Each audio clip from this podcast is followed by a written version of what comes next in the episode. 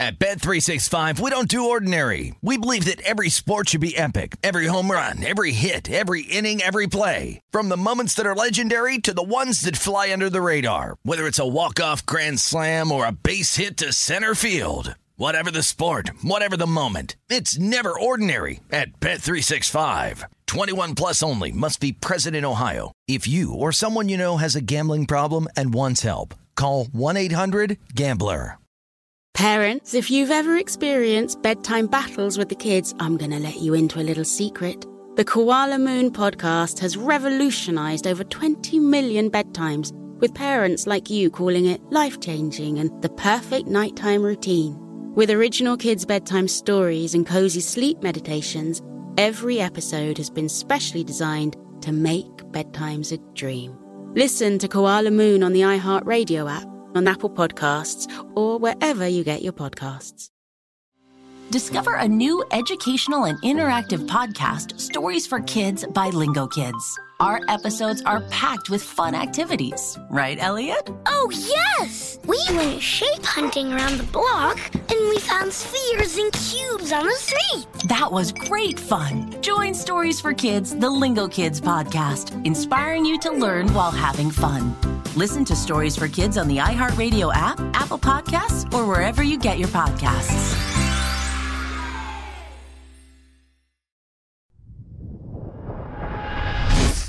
Welcome to the Hardwood Handicappers Podcast. They're a bunch of guys who ain't never played the game and they never got the girls in high school and they just want to get in the game. With your host, Jonathan Von Tobel. See, the thing is, you guys look at me, you see the backwards hat, the uh, gray socks, the funky outfit, and you say, now this guy's a chump, am I right? No, f***ing geek. I, I'm f***ing geek. Only on the VSIN Podcast Network. All right, cool. Happy to welcome in this edition to Hardwood Handicappers Tom Byrne, all over Sirius XM, Mad Dog Sports Radio, a fantastic NBA handicapper as well. Few, a few Harvard NBA handicappers and good ones at that to find. So, Tom, one of the very few. Before we get to NBA stuff, though, I got to get your thoughts on something. So, uh, I, I'm I'm something of a social media maven. I'm, I'm pretty popular, and um, had a tweet yesterday that I feel like started it would start a good conversation.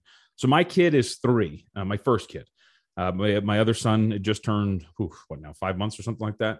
Um, so now we're entering into new territory with the older son. He started preschool about a couple of months ago. You know, hanging out with other kids. He got his first invite to a birthday party today, and or yesterday now actually. Um, where do you stand on this? Because I got to tell you, out of all of the things that I did not look forward to as a parent, it was interacting with other parents and their children at events like this. Yeah, you're not wrong. Unfortunately, you do got to get used to it, and you're going to be throwing the party soon. So find that local bowling alley or whatever you have to do. Hopefully, there's some TV set up. My gosh, uh, it's not easy. You know, you can lean on the wife a little bit though. Like my son had a party at a roller rink. She said, "You want to go, right?" I said, oh, "You know, it won't kill me to stay." So she just took the son, and I watched the other kids. So you got two now. Yeah. So why don't you stay home with the five month old? You know, hon, go ahead and take. I'll sacrifice. I'll stay here with the five month old. Though I don't know the five month, you know, pooping and needing to be fed and naps and everything else, that might be harder. So it depends. Well, she's, uh, you know, I don't have the, the biggest house, so she might be able to hear me now.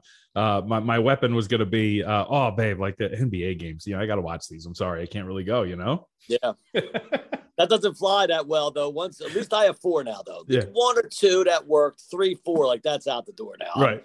So I'm walking around. I'm constantly on my phone checking scores, and then she's mad at you for checking scores. I'm telling you, we made our we made our bet a long time ago with the kids. Yeah. So, well, we'll see. It's uh, it, the I think the fortunate part is it's at a it's at a spot where we usually go to. It's like this play place up the street, so it's a pretty cool spot. But the Yeah. other thing of this, and this was this is the guilt that was eating at me, because my wife and I were talking about this, which was, you know, like for us, if we were to like throw a party, like we've had a party for him before, obviously in the past, but our families are so big and we have our own friends that like we have enough within our inner circle Yeah. that we would not think to drop invitations off at his preschool. And I don't, I don't want to like. What if this girl, this little girl, has a traumatic experience and nobody shows up to her birthday party? Like, Right. I don't want to be one of the ones that contribute to that. You know what I mean? Oh, 100%. Nothing gets me more upset that when you invite people and then they don't show, or you find out that your son was at a party, he was like one of the only couple people there. Oh, God. You want to walk up and just slap somebody's parents and then wait till you become one of these sports parents. Okay. Oh. And eventually you're going to find out nobody volunteers. So half the time I end up coaching, and then you got to deal with the parents in your ear. Oh my god, it's I, uh, not going to get easier. So my first year out of my first year out of high school, I actually helped volunteer. There was an NYS, that's the Nevada Youth Sports, a, a football team out here. It was an eight man Yes. uh, football team, and like apparently they so they had put up a, a, an ad on Craigslist. Like it was a it was a franchise that was mired in mediocrity. Oh, Like they yeah. had put this team together for a while, but they had won like one game over the last two seasons. It was via forfeit. Like it was a nightmare. Nobody wanted to help out. Um, and so you know, me and my uh, brother-in-law did it. We actually did a good job. We won the championship that year. It was a lot of fun. Uh, just you know, like they're kids. All you got to do is focus and pay attention, and like they'll Yeah, they'll catch on. But you're right. Like it's incredible hearing like just parents in your ear talking like it's a real thing. Oh. Like these kids are getting paid for it. I think. uh, Oh yeah, they better get the ball. They better get playing time. Oh my gosh, it's One of the one of the worst things we did was a kid that his father fancied him a superstar, and you could you could clearly tell like the kid was playing football because the dad wanted him to, as opposed to the the son wanting to. So we were prac- you know practicing tackling drills, and you know we put him up there, and this kid just gets speared, like just destroyed, absolutely wrecked. And, like we didn't do it on purpose, you know what I mean? But like right. never we never saw the kid again after that. Oh, yeah, man, it's it's no joke. Seriously, you know, it's a shame though. You feel bad for the kids. yes, I just, you know, I just worry about the kids and the, the parents. Me, most of them are great, by the way. I don't want to make it seem like fifty percent of the parents are terrible, but you always get a couple knuckleheads sprinkled in. Believe that. Yep. All right. So with that, we move on. Um, speaking of knuckleheads, Draymond Green. I don't know how to make the segue. So let, us talk about that because we saw that yesterday. Uh, the Yeah. Golden State Warriors falling in game two to the Memphis Grizzlies, 106 101. So this has been, I think it's been a fun series. It's been an interesting one. Uh, you know, I, I tweeted this out yesterday. When you have Steph and Klay playing the way that they are, and I, I think too, I want to get your thoughts on this. So Klay was kind of he wasn't getting dragged yesterday, but Klay did not have a good game yesterday. Klay Thompson, uh, poor shot selection, very inaccurate. I was also less than impressed with Steph Curry in that game. I thought there were multiple times defensively. There was a key three point shot that he gave up where he didn't communicate with Draymond Green that he was switching off and going to Dray uh, to going to Ja Morant. And Draymond actually kind of laid into him like, "What are you doing?" Multiple possessions where he's kind of leaving his dude on defense to go do something else. Poor shot selection for him too. But I think it's a positive that you look at that and you go, Steph Curry, Klay Thompson had two really poor games, and yet we got home court back. We have a one-one split heading back home. What what do you what have you made of Golden State through these first two games?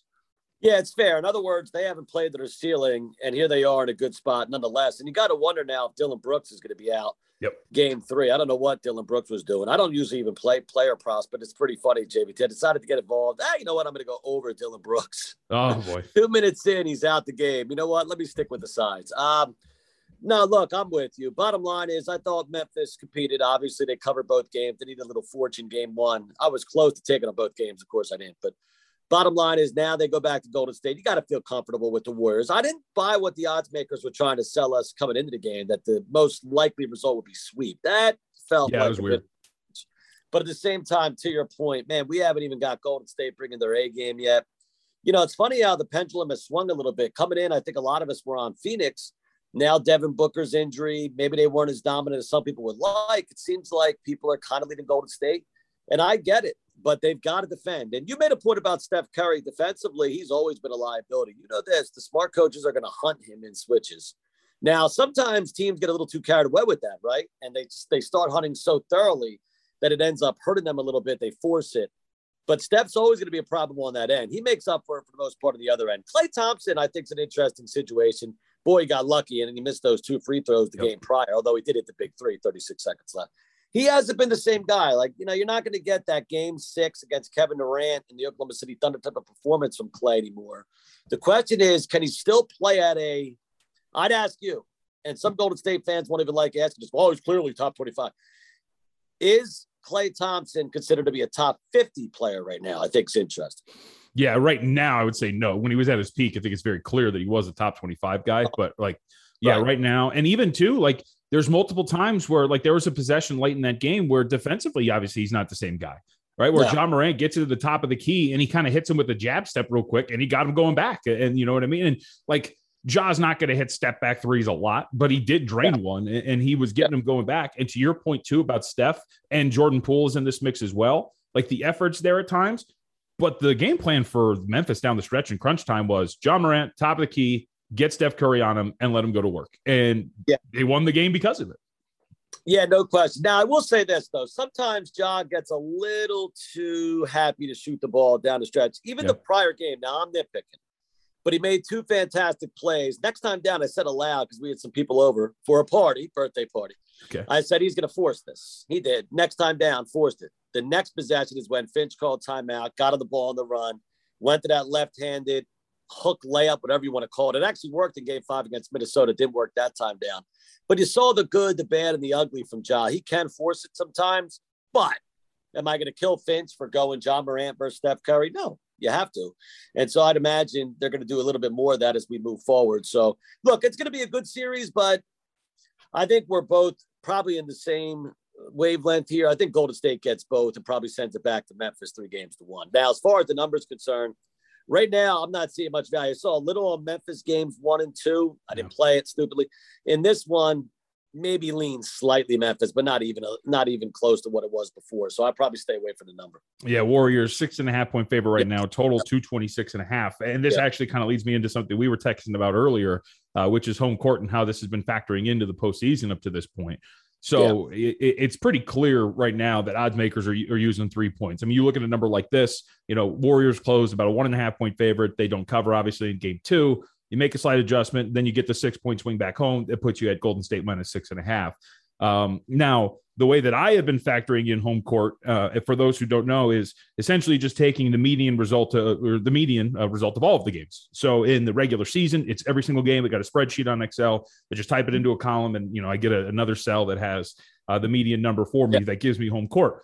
Um, so far in the postseason, it's been solidly one, It just a flat one.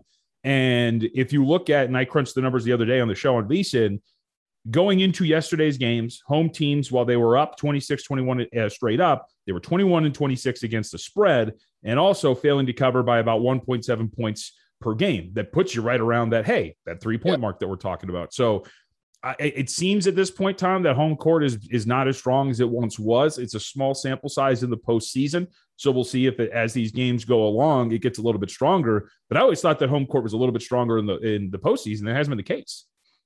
Historically, it certainly is. Yeah, it's interesting because I was using the cleaning the glass net rating. And if you go by pace, now I go by per game because mm-hmm. not every game is the same in terms of the pace, but generally it's at three. If, in fact, if you break it down, they have it at three two per 100 possessions. So per pace, which is, uh, I think I don't have it right here. I think it's like 95, 95 and a half possessions per game in the playoffs. It would put it at about 3.05 if my if my math is right. So you know, I I, I reached out to you because I heard you on VSIN and you said you had it at one. I figured you did it that way. I was wondering if there are other, you know, numbers I'm missing. It wouldn't be the first time. So it is interesting. Your number's actually been more profitable.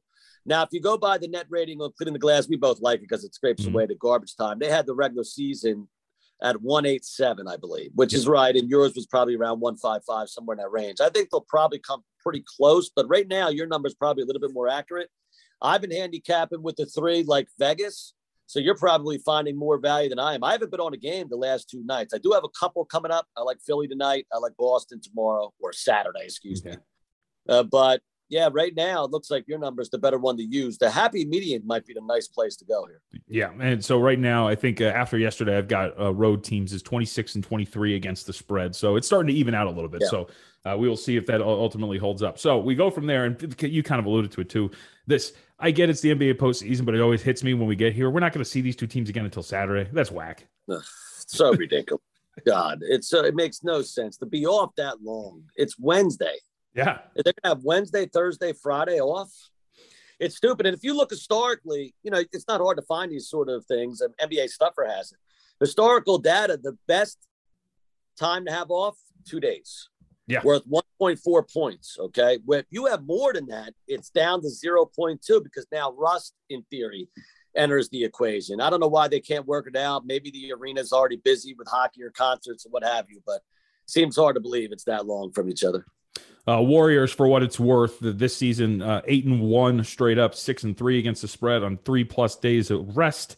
And the Memphis Grizzlies one and three straight up one, two and one against the spread on three plus days of rest. So it's via Stat Fox right now. All right, let's go from here to. Um, all right, I think my guilty pleasure in this round of the postseason is Philadelphia and Miami. Um, I, am really, for some reason, I'm really interested, and I want to put myself through this again today. Uh, but I get your thoughts on, on what we've seen so far. So my thought process coming into the series, especially the first two games, was I wanted to bet on Philly. I do think that when you look at the way Miami plays defensively, giving up those three point attempts, last in both frequency and open shots allowed from beyond the arc, the fact that uh, Doc Rivers can, if he wants to, play small with Niang at the five and and spread them out in a la like the Houston Rockets, right? That last full year with James Harden, where it was like Russell Westbrook and Robert Covington, and they were just chucking threes the entire time. You can do that against Miami, I think, and have some success. Problem is, Doc Rivers, for some reason, really likes DeAndre Jordan and will start him, and they're abhorrent in those minutes. Uh, where are you at with this series? Do you think I'm on the right path with thinking that Philly is the tempting side, or are you like, you're a clown? This is a one sided matchup? I'm on Philly, eight and a half, no big. So. I'm with you there. I wasn't on them first game, thank goodness. But listen, if you look at the quality of shots, they were getting good looks. The three point percent was horrific. Like, for example, Georges Niang being 0 for 7. So they're going to have some positive regression back to Tom, real quick, they, they, went they went 0 10 on three point attempts off of passes from James Harden in that game. Like that's yeah. in we can criticize Harden all we want. He's still a good passer, and generally those are going to be high quality looks. He's one of the better facilitators in the league. Now, scoring, it's weird. I didn't think we'd get to this point. Like, I don't trust him to score that much anymore. It's strange, but he's an excellent facilitator. To your point, they're going to be positive regression to the mean. There's no question about it. The Embiid loss, I mean, it's enormous. You can't understate it. But at the same time, Kyle Lowry, uh, the native son of Philly, wants to play in this series the worst way. Not being able to play is a bad sign for Miami. And so that makes up some of the difference the natural human intuition up one nothing as opposed to down one nothing, a little bit more desperation for Philly. But more importantly, the fact that they got good enough looks to make it believe that eight and a half is good value. I don't think they're going to win the game. And you can still find some eight and a half standard big buck 10. You can still find some eight and a halfs out there. I'm with you. I, I think, look, Miami's the better team right now with no Embiid. We understand that, but we're playing a number here. You've got to take eight and a half. You can't lay eight and a half with Miami tonight. I don't think. Yeah, there's so there's two things. One to the Miami point. Um, let's see, I had this down in front of me. Uh, oh, offensive rating in the half court for Miami in that game was absolutely atrocious. I think it was like 80. Actually, I think it was yeah 87.2.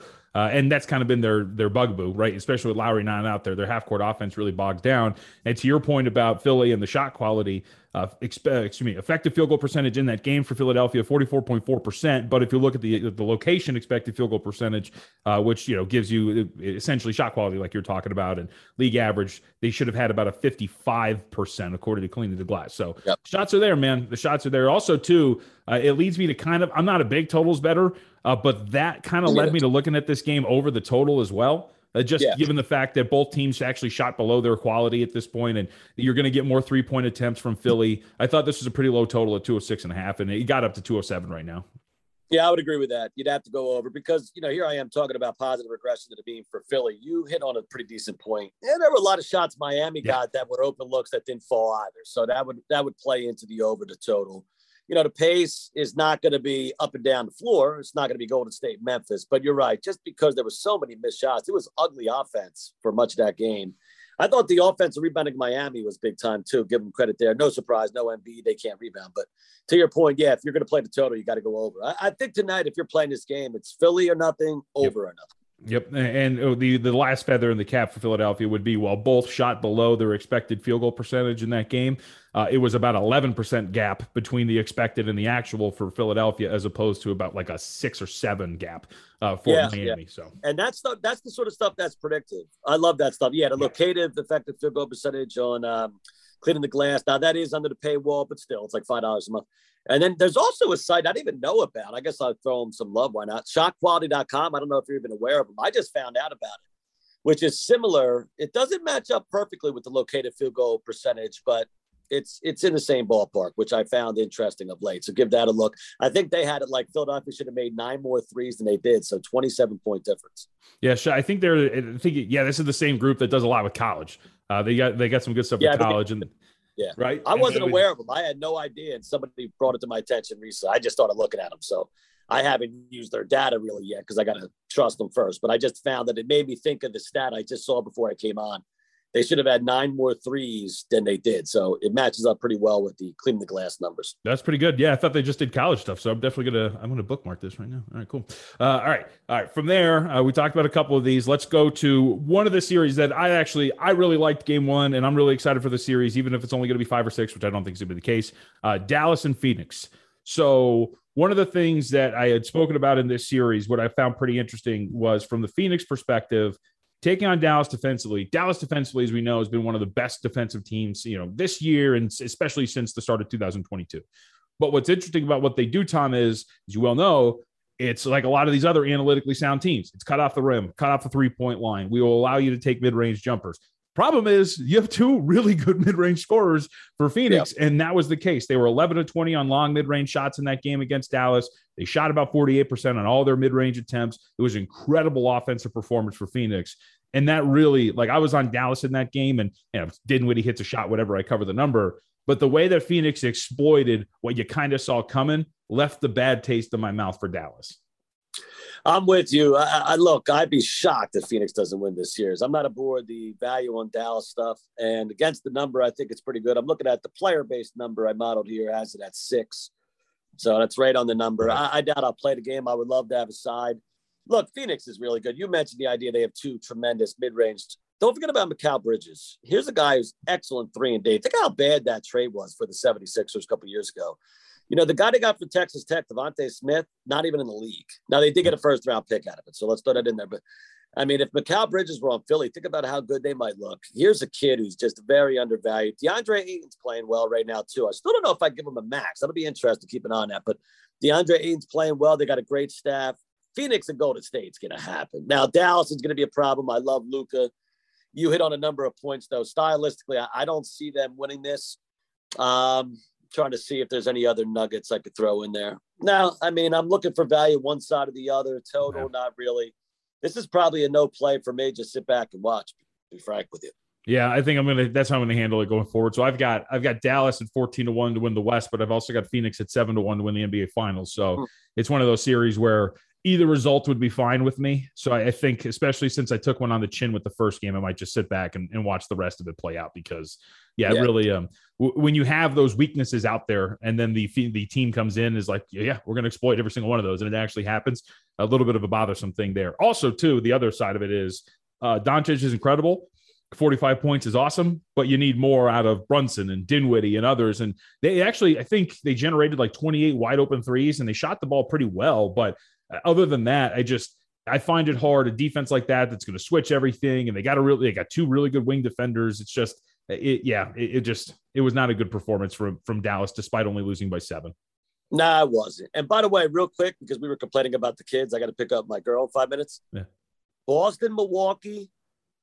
Giannis is great, the best player in the world, JVT. But can we give Jayson Tatum some love? Now, I think Boston's going to cover that three. Okay, I love Boston in the three to your point, home court, court of the year numbers, one, mine, mm-hmm. three, but meet in the middle, let's say two. Either way, even if you want to use one, three, there's there's a lot of value on Boston. Can we give Jayson Tatum some love? Here I was a year ago saying I love Tatum will never be an MVP candidate. Yes, he is.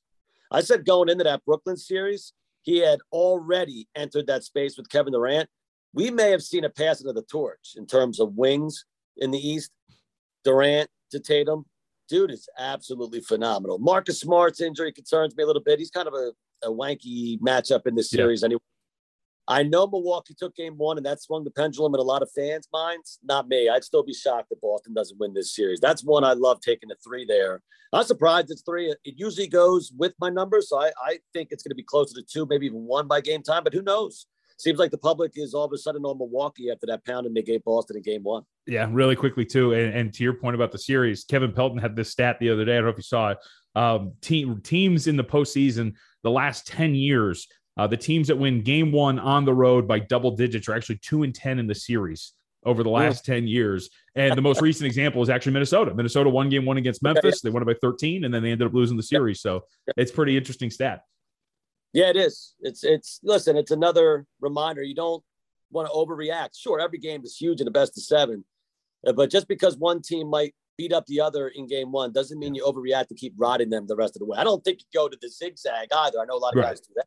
I'd prefer that though than just taking the results of game one and betting accordingly the rest of the way. makes no sense, but you'd be shocked how many people do that. Yeah, I took. Uh, I was in. I was on Milwaukee the first two games, but that was more the home court thing we were talking about, and the number being maybe a little high as opposed to uh, just thinking that Milwaukee's going to ride this out. I hope you're right though. I got the. I got a really good futures ticket on Boston. I got them at sixty six to one to win the finals. Ah.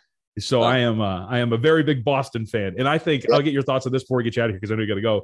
Uh, I said this the other day. I think they rip apart Miami if it's an Eastern Conference Finals. I, I think they match up extremely well with the Heat, the Boston Celtics. I do too. I I would say it's five games before seven. Yes. I'm with you. That defense is so good, it's ridiculous. Like Miami aspires to be Boston. They think they're Boston defensively, right? Boston is actually the team. Robert Williams defensively. Think about it. The defensive player of the year didn't play last night. The defense was better. Yep. Tells you all I need to know. All right, man. Uh, I appreciate it. I know you're busy, so thank you very much, and uh, we'll talk again soon. All right. JVT anytime. This is the Hardwood Handicappers Podcast. All right. A big thanks to Tom Byrne for joining us here today on the episode. I uh, wanted to add a little bit uh, before we uh, get out of here. Cut a little short on the conversation around the Boston Celtics and the Milwaukee Bucks. Don't want to, by any stretch, um, dismiss the chances of the Milwaukee Bucks in this series against the Boston Celtics, especially because um, Milwaukee does have home court here after that loss the other day. uh, The other day, my dude, my days all melt together. Uh, yesterday, today is Wednesday. Um, and really, when you look at what happened yesterday, too, there are some positive signs again coming out of a loss like that against the Boston Celtics. I mean, when you make 17 more three point attempts than your opponent, you're in a pretty good position. And that's exactly what the Boston Celtics did against Milwaukee. And still, in the fourth quarter, multiple times the Bucks able to cut it to a 12 point deficit and looked like potentially they were going to uh, maybe get back in it, give you a little bit of hope if you had some numbers on it, like I did. Ultimately, not the case though. And Milwaukee still too, with another big positive, was that for a second consecutive game, had a really pretty, a pretty good performance within four feet of the basket. Uh, took 43% of their attempts there, went 22 of 28, drew five shooting fouls, so that's a 78.6% shooting percentage within four feet of the basket against Boston. Um, so uh, there's again positives to build on here as we kind of move forward uh, with Milwaukee adjusted series price there too. We're going to run through all these. Celtics now Dollar twenty favorite to win the series, minus 125, minus 130, depending on where you look. Um, but what I think is interesting as we move forward, and as Tom said, he was looking at Boston in that game, catching three against Milwaukee. We're starting to get off of that three, and two and a halfs are starting to appear. Um, you know, I'm I, I am fascinated by how the market has been handling this home court thing. And, and, the sample size is growing, so we're starting to get this a little bit tighter. But I wanted to kind of walk through the process of what I was talking about with the home court stuff because, you know, it's, it's, it's I, I, think it's it is factored into this start of the postseason. So through the early portion of this season, uh, 26 and 23 against the spread, that would be the road teams in the postseason up to this point. Um, the basis of all of this now is just looking at how you value home court. Now, by my numbers, as I talked about with Tom there, by my numbers, home court has been worth about one point in the postseason. Uh, in the regular season, it was just over one and a half points at about 1.52, 1.53 points, um, depending on how you crunch your numbers. And how I do it, as I explained with Tom, is you find the median of the results that have occurred up to this point. Uh, from there, you get a median result, and that is your home court uh, number. So it's been only worth one through a very short sample size. Because again, if we're talking about, I think right now we're at 49 postseason games. Um, that's that's not really a sample size that's that's worth writing home about. But what makes it interesting is that the results have been geared toward the fact that maybe the market is overvaluing home court. So mentioned road teams 29 or excuse me 26 and 23 against the spread. So a winning record uh, ATS. Now, when you're talking about percentage wise and what that means, uh, you're not you're just breaking even uh, with that, right? Right, you're at 53.1 percent when you're talking about betting these road teams. So this has kind of come back um, in terms of being even. And ho- home teams at this point right now, after the results of yesterday, have failed to cover games by about 1.15 points per game. So it still gets you to the point where maybe the market is overvaluing home court, but maybe not as much as I originally believed it to be, and as it originally was at the beginning of the postseason, where home teams uh, seem to not be covering at a very high clip. Again, they were 26 and 21 the other day against the spread, uh, and that was before of course, a uh, really good stretch two days for the home team. So this is continuing to grow and evolve. I just think it's something worth noting here. The market is definitely using three as home court advantage. As Tom noted, if you look at the net rating of home teams in the postseason, it's just about three if you factor in possessions or excuse me pace as well. So as this plays out as the sample size grows is going to be pretty intriguing. But two consecutive days where home teams had a really good day, and it brings us back to this game between Boston and Milwaukee. So if the market is accurate in rating home court to be worth three points, and Boston is on the road catching three, that would mean that the Milwaukee Bucks and the Boston Celtics are the same team from a power rating perspective on a neutral. Do not believe that to be the case. I do rate Boston as the better team. I do rate them obviously as the better team because Khris Middleton's not going to play on top of that, but I think full strength I rate them as a better team as well, just barely, but still the better team. So thus leading to the thought process that is there is some value there on Boston catching three points on the road against Milwaukee. And I would agree with that sentiment that when you get to Saturday here from a number standpoint, we've kind of gotten to the point where if we're getting tighter, if we're getting closer to the home court being worth three, and if this is really what we're going to do here, and that three is telling you that, hey, Milwaukee and Boston are the same team, I hardly think that's accurate. So we will see if how this plays out over the larger sample size. But uh, I tend to start as I, as I looked at the last couple of days, and as home teams start to make up this gap from a spread standpoint, start to win a few more games. Um, History tells us that in the postseason, home court is worth more than in the regular season, and the last two days have shown us that the home teams are starting to deliver just a little bit more. Also, want to say too, I really hope that some of you guys uh, and gals who have been listening to the podcast have been following along because if you have been, we're in a really good position from a future standpoint right now. Uh, the Boston Celtics at 66 to 1 to win the NBA Finals in pocket. The Miami Heat at 14 to 1 to win the NBA Finals in pocket. That very much looks like it could be our Eastern Conference Finals, which that would be a that would be a brilliant thing to happen if that's the case. Um, and as I mentioned with Tom, I, I, very much favor the Boston Celtics in that series. Uh, and then on the flip side, in the Western Conference, Nothing on Golden State or Memphis, uh, but we are guaranteed to have either a 14 to 1 ticket to win the Western Conference on the Dallas Mavericks in the Western Conference Finals or that 7 to 1 ticket on the Phoenix Suns to win the NBA Finals in the Western Conference Finals. So obviously two positions there which are very manageable as well. So in a very good position from a future standpoint to cash in on something here, get a little money out of some of those numbers. But uh, wanted to kind of clean up that home court conversation. Wanted to touch a little bit on Milwaukee and Boston. And it's it's a really good series, and I'm really intrigued by by how that is going to play out because at the end of the day, Milwaukee does have the best player on the floor in Giannis Antetokounmpo. But as Tom said, I mean, the gap is shrinking uh, between him and Jayson Tatum. I still think he is Giannis, the better team or the better guy clearly. Uh, but as we move forward in his career, Jayson Tatum is going to be a player worth respecting in a very, very big way. I think I said worth because I was going to say very, so those things bled together. All right, with that, a midweek episode, uh, I am efforting one Daniel Alvari to potentially come on on Friday. We can talk a little LA hoops, but also WNBA uh, postseason, and also started the work on the. I said WNBA postseason, I regular season preview. Um, and also started work on the NBA draft, which we'll start to incorporate in the episodes coming up in a couple of days uh, because that work is definitely worth it. And I don't know if Vegas books are going to be hanging much, uh, but I definitely think it's worth the conversation as we start to look at the NBA draft where some of these players are going and um, keeping track of workouts and whatnot as they start to ratchet up here over the next few weeks. With that, we're all done. Appreciate it as always, and we will check in later.